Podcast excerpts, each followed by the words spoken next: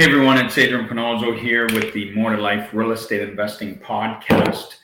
And I want to take a couple minutes to share with you one of our most recent success stories. And this just happened last month. Uh, actually, uh, one of our BRRRR projects that we got into with a joint venture partner. So everybody's still asking me now, can we still make the numbers work here in Hamilton with a very successful BRRRR?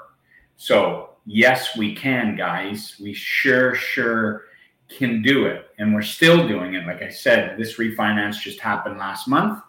And I'm going to share the numbers and I'm going to walk through them with you. And again, this is the kind of thing that we take part in here at Executive Capital. Um, something I like to say without, you know, don't want to sound pompous, but we are um, market experts when it comes to the BRRRR strategy here um, and these are the kind of results we've delivered throughout 2021 and now 2022. So let's go through the numbers quick. And uh, guys, if you want to get involved in stuff like this, or if you want you have some questions about it, shoot me an email. Reach out to me, send me a message. Um, Adrian at investwithepc.com no problem. We'll answer all your questions and uh, hopefully get you started on the right path and kind of get yourself involved in these kinds of projects. So I'm just going to read off my little pad here uh, the numbers. So this particular project, uh, purchase price seven hundred and forty thousand dollars, distressed. Um, 80% loan to value, so we have 20% down payment, $148,000 down payment um, which just means that we have a first mortgage of 592,000. So this particular project, we had total carrying costs at 25,544 and we spent $116,436 on renovations, right? Um, pretty much everything brand new kitchens, bathrooms, flooring, lighting, plumbing, um, on and on and on in this multifamily property. We completed our renovation seven months, give or take, seven or eight months uh, after the project started. Remember, the purchase price was seven hundred and forty thousand. We refinanced seven to eight months later for one million one hundred and seventy dollars. Eighty percent loan to value gives us a new mortgage of nine hundred and thirty-six thousand dollars. Um, so now we just subtract back, guys. We subtract all of our expenses, our initial expenses that we bought the property for. And here's the math. So 936, the new mortgage. Now we subtract. Our first mortgage, when we first bought the house, we got to pay that off, 592,000. Our original down payment was $148,000 when we first bought the property. Got to pay that back. Um, Remember, the carrying costs were 25,544. Subtract that, subtract our renos, uh, 116,436. And finally, subtracting our closing costs. What does all that, sorry, closing costs are $14,000. So, what does that all mean, guys? What that means is infinite return on our joint venture project money infinite return on our JV capital. Because we have nothing left in the property. When you do the math and you subtract, we have nothing left in the property. And above and beyond that, we pulled a surplus on this one. We pulled a $40,020 surplus. So that $40,020, we split that with our joint venture partner. So $20,010 for him, $20,010 for us. Above and beyond that, there's cash flow, there's debt pay down. Tenants are paying down our principal, remember? Passive appreciation. All these things are happening with no money left in the deal, plus a $40,020 paycheck, equivalent to what's our ROI? What's our ROI? Infinite return. We have no money left in the deal. Guys, if you're interested in more information on projects like this, how can you carry them out? How can you get involved with our company? Shoot me an email, send us a message. Let's have a coffee and chat about it. Definitely get you in the game. Okay. Hey everyone, it's Adrian Panozzo here with More to Life Real Estate Investing Podcast, where we help you get more to life and start living your dreams through the power of real estate investing. So, our guest today, episode number 22, How Time Flies, It's Scott Krone. Thank you for having me. I appreciate the opportunity. Yeah, you're welcome, Scott. Scott is a native, is a Chicago native whose career in architecture began in 1991 by pursuing his Master's of Architecture from the Illinois Institute of Technology.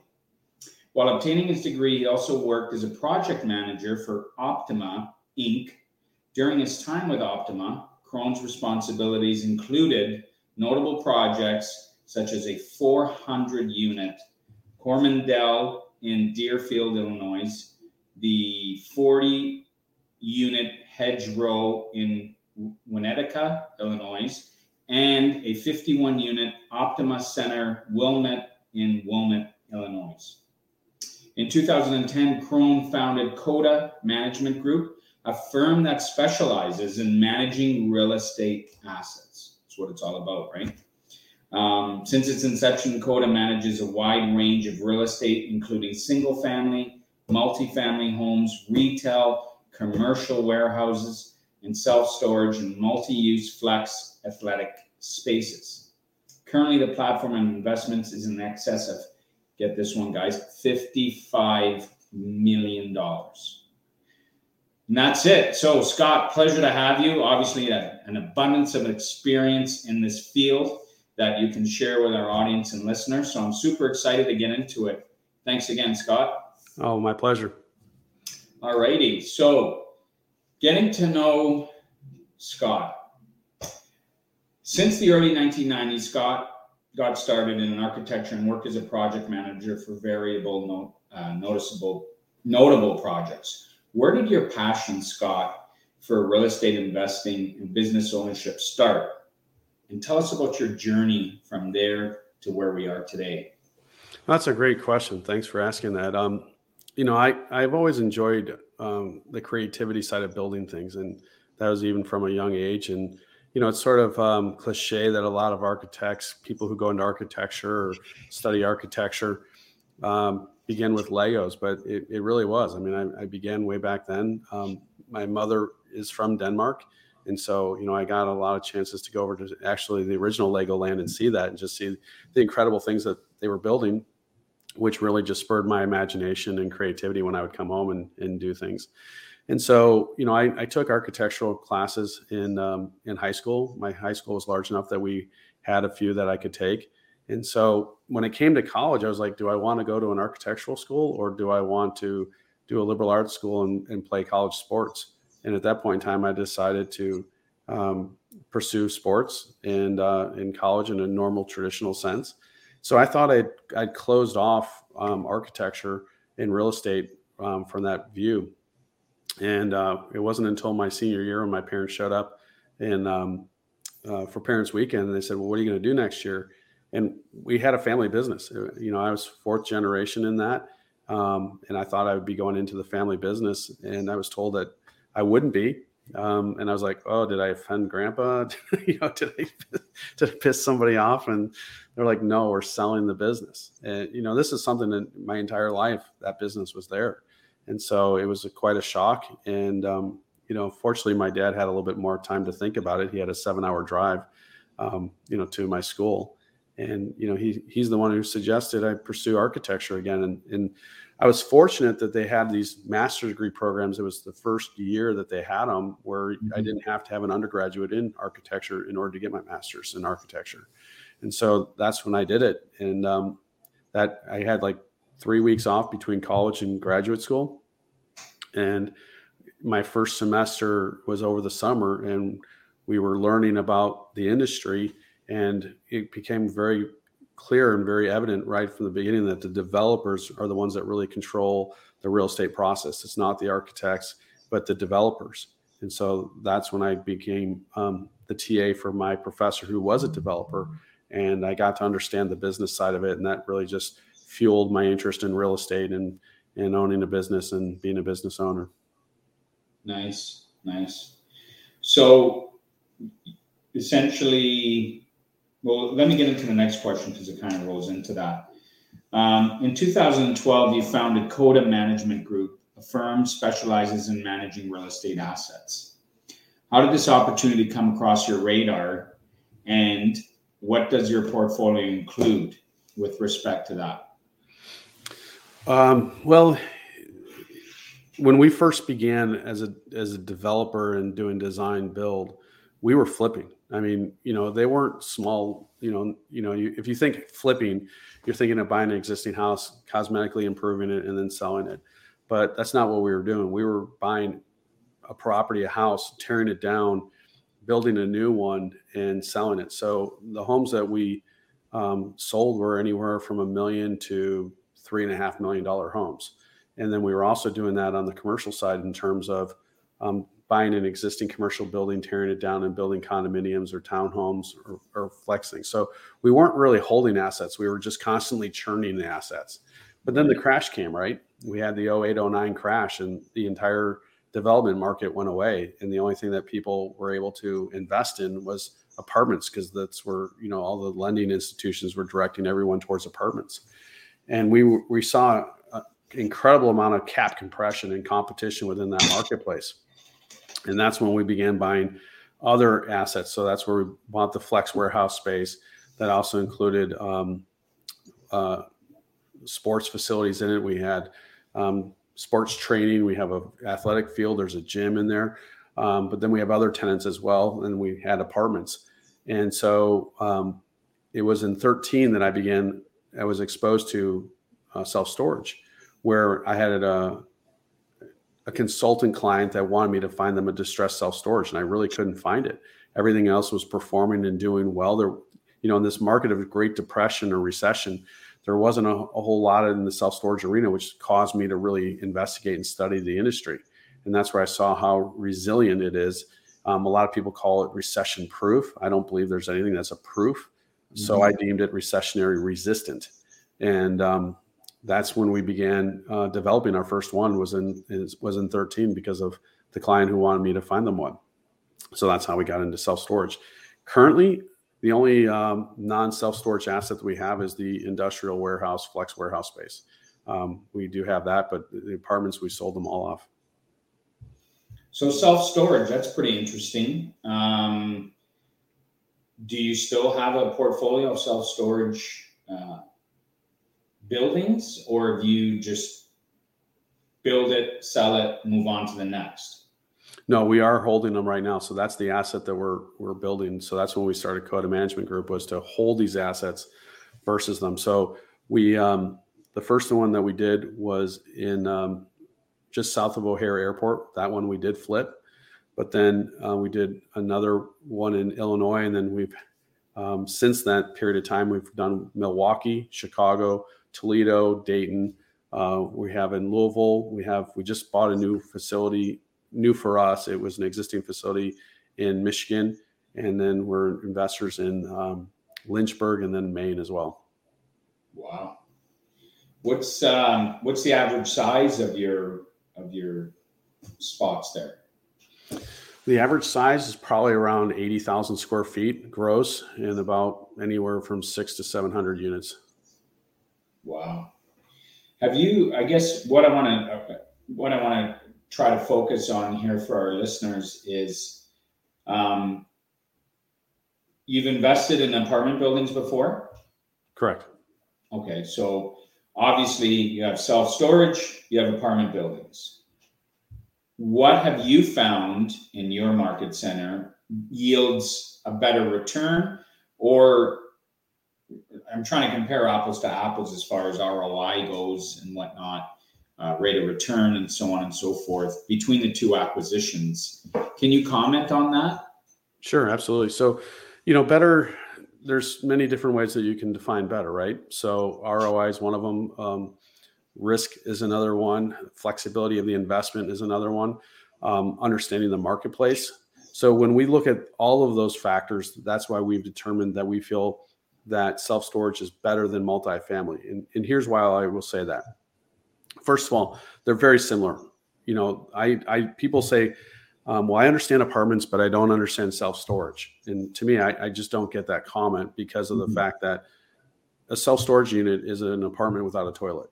You know, it's it's the most basic concept of an apartment. It's a box, so it's a lot easier for us to manage that. Um, so I don't have to worry about the late night calls about a toilet flooding or the heat not working or whatever it may be. Um, you know, it's a, it's a much more consistent type asset. The other advantage is that we don't have to worry about tenant eviction laws and stuff like that. We don't, you know, the whole referendum and moratoriums on rent abatement, we didn't have any of those within our industry. We were deemed essential. And so um, self storage actually thrived during the pandemic.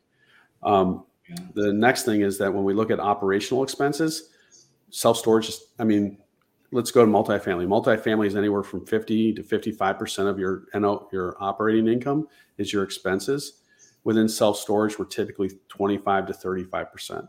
And a lot of the facilities that we're opening up now will not have anybody actually on site. They're 100% remote and online. And so we're, we're trying to condense those expenses even further and making sure that we're running very tight ships.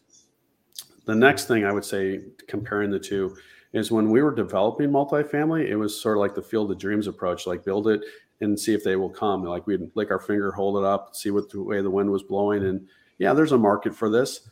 Um, within self storage, we can analyze that market very specifically within a three mile, five mile radius. And we, we will know what the competition level is, we'll know what the supply index is, and we'll know what the pricing is and all the demographics to see to determine if it's a viable investment. So, from those perspectives, and the fact that when I have self storage, I can change my unit configuration. If I have a too many five by fives that are not selling, I can turn them into a five by 10 and then they'll have a different lease up velocity. I can't do that within multifamily. So when we did the 400 units, that was like a hundred million dollar investment. You know, we just bought 355 units and it was a two and a half million dollar investment. So I, I can buy a lot less, a lot less dollar amount, but equally many rental units. So my exposure is less. So between my exposure being less, my expenses being less, um, understanding the market is better. These these are all the reasons why I deem self storage a better investment for us compared to multifamily because of the factors of what I just laid out. Mm-hmm. So does does self storage, and this is really interesting to me, and it's interesting to me because I got all my like obviously we're up to 368 units now, um, all multifamily, um, which is about 68, 69 properties, multifamily okay. properties that we own. Um, so I find it very interesting because I don't own any self storage. But my question would be um, okay, I know, give or take, typically the growth of multifamily and all uh, ranging right from you know a quad up to 35 50 unit apartment buildings. That passive appreciation. So question is the self storage that acquisition that building um, does that grow in value as well in line with real estate growth Possibly that that asset possibly appreciates in time as well, like real estate does? You know what I'm getting at? Yeah, absolutely. It, it should. And as you know, within each asset class, it's all a matter about your rental income, right? There's the rental income, your NOI, right. your cap rate. So yeah. the one difference is that I would say that one of the reasons I sold my multifamily was the fact that I thought we were at the peak, the apex of the market in terms of the cap compression. And I got out maybe a few years too early, but at the bottom line is um, I'd rather be on the front end of the curve than the back side of the curve. So that was one of the reasons why we sold our, our multifamily. Um, so NOI and cap rate both impact these. The reason why we bought that existing facility was because the owner hadn't raised the rents in like 10 years. So, you know, is that asset appreciating? No, because, you know, the fact that they're not increasing their income.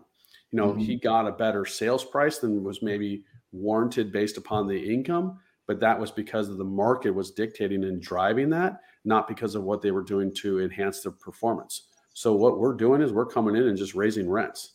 We're raising rents 30%. They were they were that much further below the marketplace. And so if you think about a 30% you know increase in your NOI at a even a seven or six and a half cap rate, that's a pretty substantial increase in your in your the value of your asset. So we are seeing that. So the best cap rate compression that we've seen is when the um, Blackstone or the Extra Space or the larger, the biggest REITs have bought things. We've seen it at four and a half cap. Mm-hmm. And multifamily is trading maybe at three cap right now.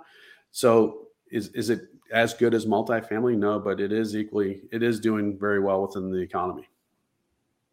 So basically, the analysis on the numbers and value is somewhat similar to multifamily, right? Your NOI, your cap, your your your income that you're generating, and you got, I guess, like I said, or you said, you have the luxury of not having to adhere to the landlord tenant board stipulations and rules. Is that accurate? That's very accurate. Yes.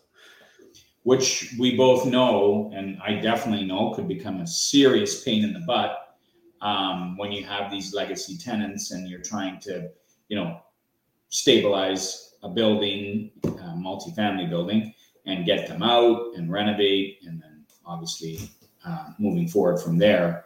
But it sounds like obviously the self storage stuff, you don't have that, which is such a breath of fresh air, quite frankly, in my opinion, right? Yeah, absolutely. I mean, I, I get the there's pros and cons to each of these things, especially like you know, capping rental r- rental rates that you know, raising the rent so much so that someone has to move out and they're displaced. Obviously, there's challenges to those those people that go through that. But the flip side, if someone's been in the same rental place for 20 years and they're paying rent from 20 years ago, how, how does the owner? I mean, I guarantee you the property taxes haven't they've gone up over 20 years. You know, so you know, there's got to be a pros and cons to both of these. There's got to be a balance, and you know, and I think there's certainly different cities and, and states that are very heavily tipped towards the tenant versus you know the balance or being equally you know heavily weighted towards the owner. Um, and I think that those markets, I mean, here in Chicago, they're it's heavily it's heavily tilted towards the tenant, um, and they yeah. give tenants incredible leverage over and owners, um, which to me is who's taking on the risk the owners are the ones that are taking on the risk and have to make the you know the mortgage payments and those sorts of things. So um, it's it's uh, one of the reasons why we've got out of buying in Chicago multifamily. Yeah, no, it's definitely definitely uh, favorable to the tenant here as well. Um, similar to like where you are, uh, definitely favorable to the tenant when it comes to multifamily. So, um, so as far as you know, you're still actively buying these acquisitions, self storage, still doing what you do best there. Um, do you, does your company, how does your company attract, and I'm assuming you're attracting investors to invest with you guys to buy these acquisitions, or how are you going about that? Yeah, we, we've just developed um, a group of investors that have been you know, some have been with us from near the beginning. Um, you know, my first three investors were my my father, my uncle, and my grandfather. And you know, I raised a hundred thousand dollars to buy a property and tear it down and and build a new one and sell it. And so from there, we've just grown the, our base. You know, we've just been talking about what we've been doing and what we're doing and how we're going about it, and been able to attract people that have said, "Yeah, we, we want to come alongside you."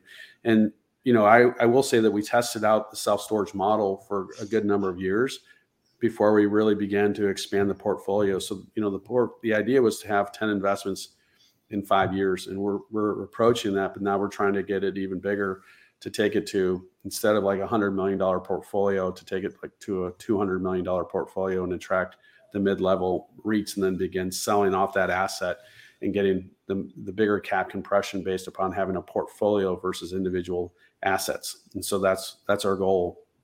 So when people do express interest for us, um, we have um, an investor portal within our website, and people can go in there and learn about what we're doing and if it's right for them and what investment strategies that we're doing. Because if you're buying an existing facility, it's obviously a, a lot different strategy than if you're doing development. And a lot of our, the bulk of our investment has been development where we're holding these for a longer period of time. And right. so th- th- there's just different um, strategies, and we want to make sure that when someone does become interested in us, that our strategies align with what their goals are. Gotcha. um, so your website, what is your website?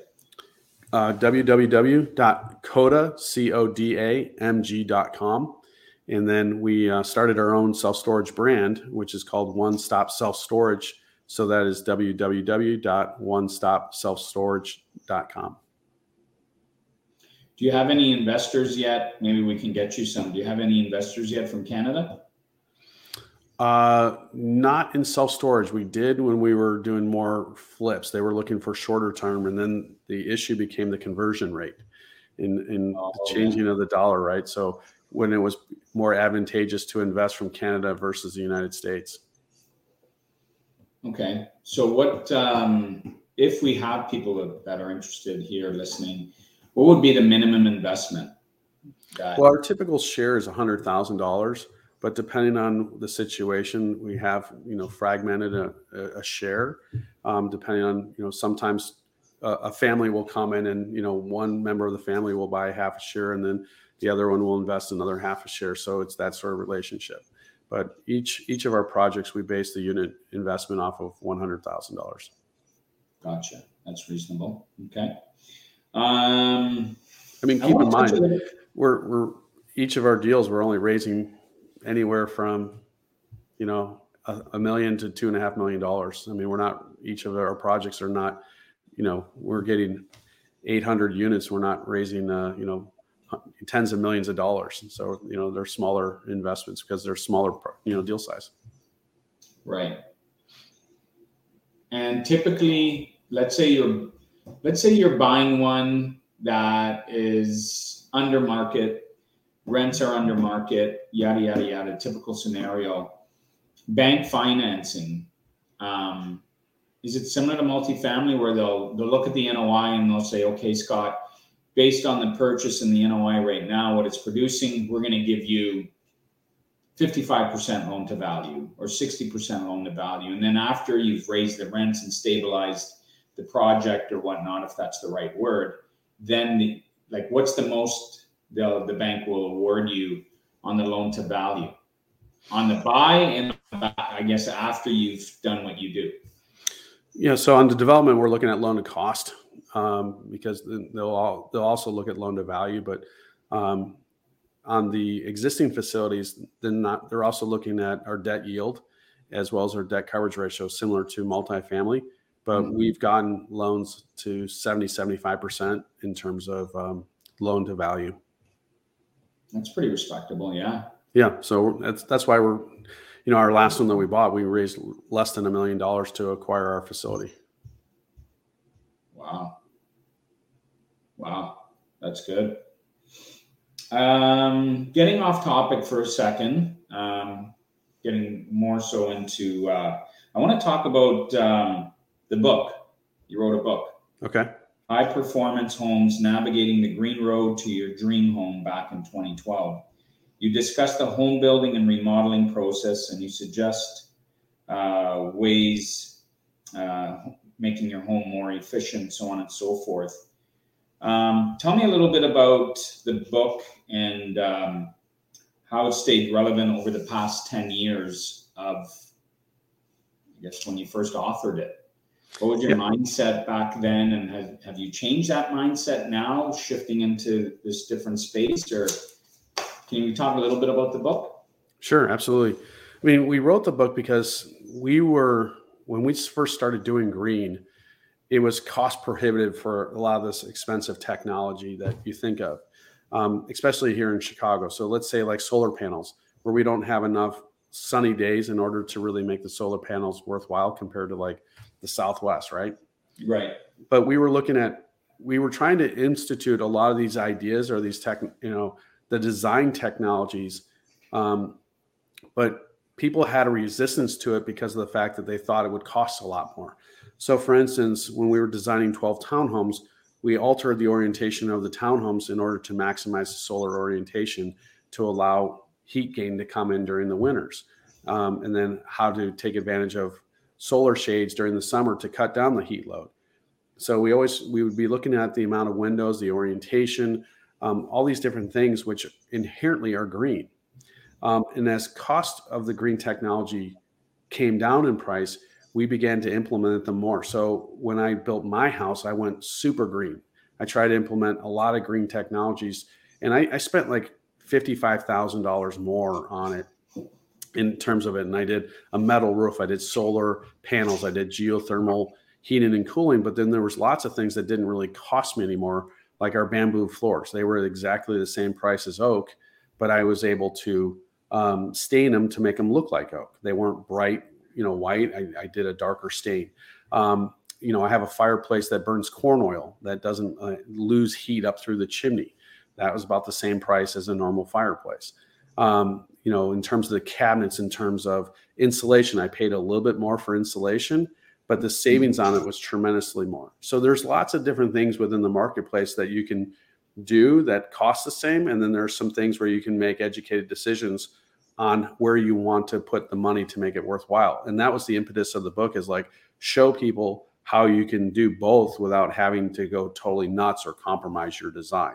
Um, when Green was first started, people consider it to be very contemporary or modern or futuristic in looking, but that's not necessarily the case. We've designed, we did a tour here in my hometown where we had very traditional homes and we had very modern homes that were both green and probably equally as green um, because of the different technology that we instituted. And so that's really the point is like how how you can make your home, even an existing home. I would have people call me up and say, I want to do something green. What's the one single thing that I should do better than anything else? And I would say, remove your insulation from your attic and put in spray foam insulation. And they're like, but I want to, what do you think about solar panels or, you know, lights or this and that? I'm like, if you want to do one thing, that would be the one because you're going to save both on heating and cooling. And, you know, those are your big operational expenses in your home. Think about you know, prior to the pandemic, people weren't spending a lot of time at home during the day, so they weren't using a lot of lights. They're, you know, they're, you know, you can get a programmable thermostat. That's easy. That's fine too. But in terms of like where your biggest loss is, it's in your envelope. And so why not improve your envelope?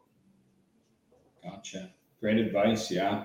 I love the spray foam. We're doing it on all of our, uh, we're, a lot of our renovations that we're involved in when we buy these multifamilies, and then we're doing the um, uh, extensive renovations on them.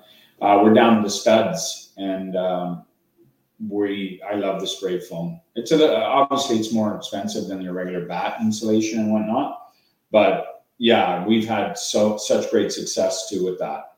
Um, changing them over uh, most of the time, obviously all in the attics there, like you mentioned. Um, obviously, we're buying really distressed properties, so the insulation is pretty much non-existent up there. So we just go right to spray foam.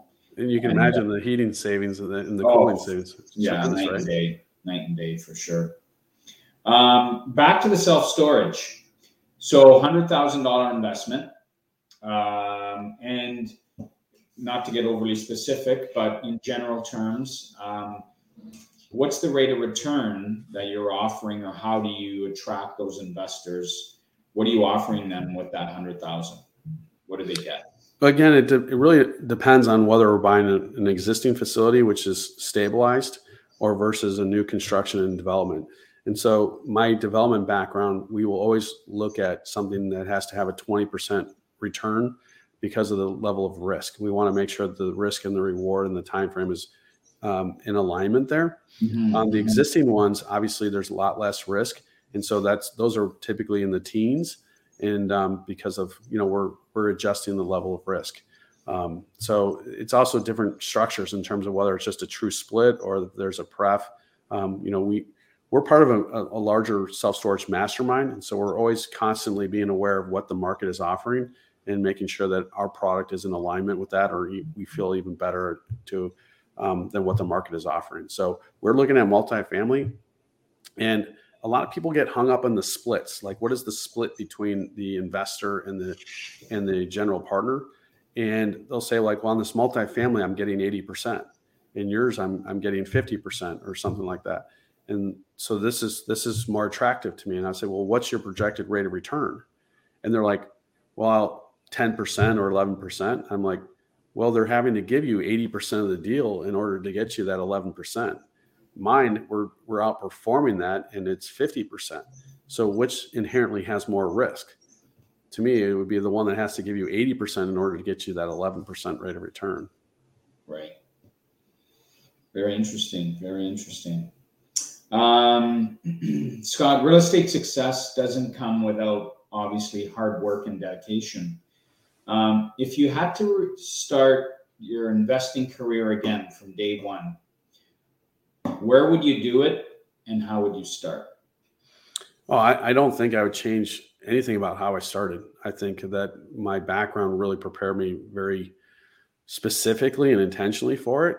Um, the one thing I would probably do is say be more patient. Don't be so eager to jump in and, and start your own company at 28. You uh, you don't know as much as you think you know. Yeah. So um, you know, take some more time, learn and grow, and uh, just be more patient. But I, I don't think I would change how I started.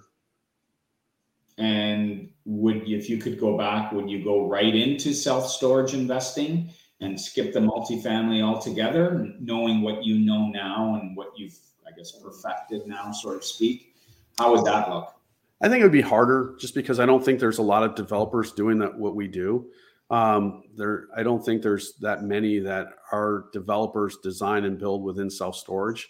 Um, the fact that I was able to learn that in the multifamily arena um, really prepared me for not just multifamily or self storage, but I got a better understanding of it overall of the real estate market because of the fact that we also had mixed use products in that. So I, I got exposed to a broader breadth of the real estate market, which then allowed me to then focus in specifically on self storage. Gotcha. Gotcha. Cool. All right. So, Scott, um, what is your why? Why do you do what you do? that's a that's a profound question. Um, I've been uh, undergoing a. I'm halfway through a two and a half year program about um, transformation, and it's about leadership uh, skills. And, and every quarter we do a, a retreat, a two and a half day retreat where it involves a lot of silence and solitude to help me better understand it. I mean, obviously, I think the common thing that people say is your family Mm-hmm. But ultimately, there's a there's a deeper down, you know, cause and effect of why you do things, right? Um, and for me, I, I like to see how things develop and grow and build. Um, you know, my my core instinct is my gut in terms of like what what motivates me and um, you know there's there's mind there's heart and then there's your, inner feeling that gut feeling that you have and that motivation for me is is to help people um, and also to do it in a way that is building and growing. Um, that is my core thing. And so when I can see it doesn't, it, you know, the greatest joy that you got is when you design something and someone moves in and they're like, this is exactly what we hope for. I mean, that's an incredible feeling. I'm sure you get that when you've yeah. taken a, an apartment building all the way down to its studs and you, you create something really cool and, yeah. and a nice living environment for people. And to me, the difference between multifamily or single family and self storage is self storage, we're ultimately addressing a change, a challenge, a pain in someone's life. It could be a divorce, it could be a death, it could be displacement, it could be dislocation, any of these different things, which is inherently a bad thing in their life. You know, there's there's a negative change, and self storage is a temporary relief valve in order to help someone during that process.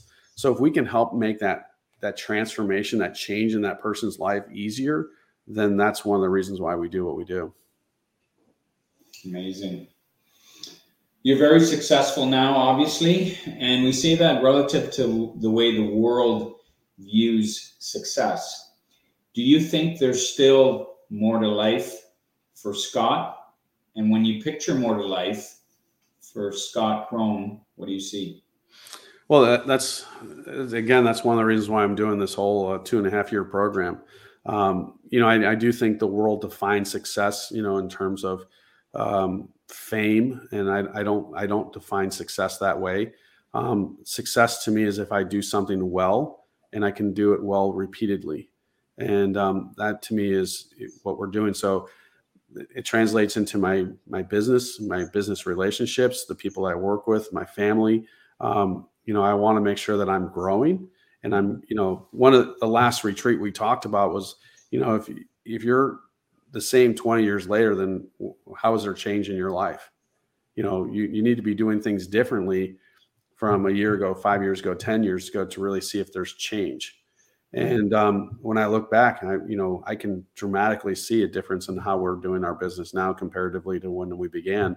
And to right. me, that's a, that's a sign of growth, and that's that to me is success. Awesome, great advice. Awesome. Well, that's a wrap, Scott. Uh, we got a lot out there. Really, obviously, everyone listening, here's the the guru of the self storage in the flesh for us to uh, to get to know and contact. So, Scott, how do people get a hold of you if they want to invest with your company and and dive deeper into that? What's the best way to contact you or get a hold of you? Well, thank you. That's kind of you to ask that question.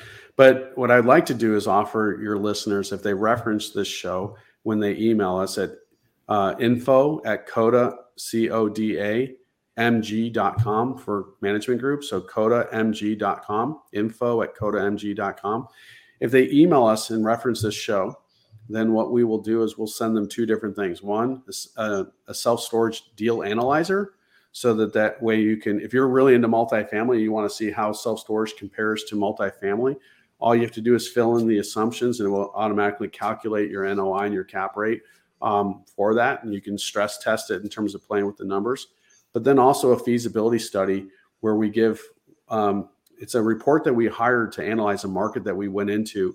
And it not only talks about that specific market, but it also talks about self storage as a whole um, within the US. Mm-hmm. And it's obviously expanding into Canada and Europe now.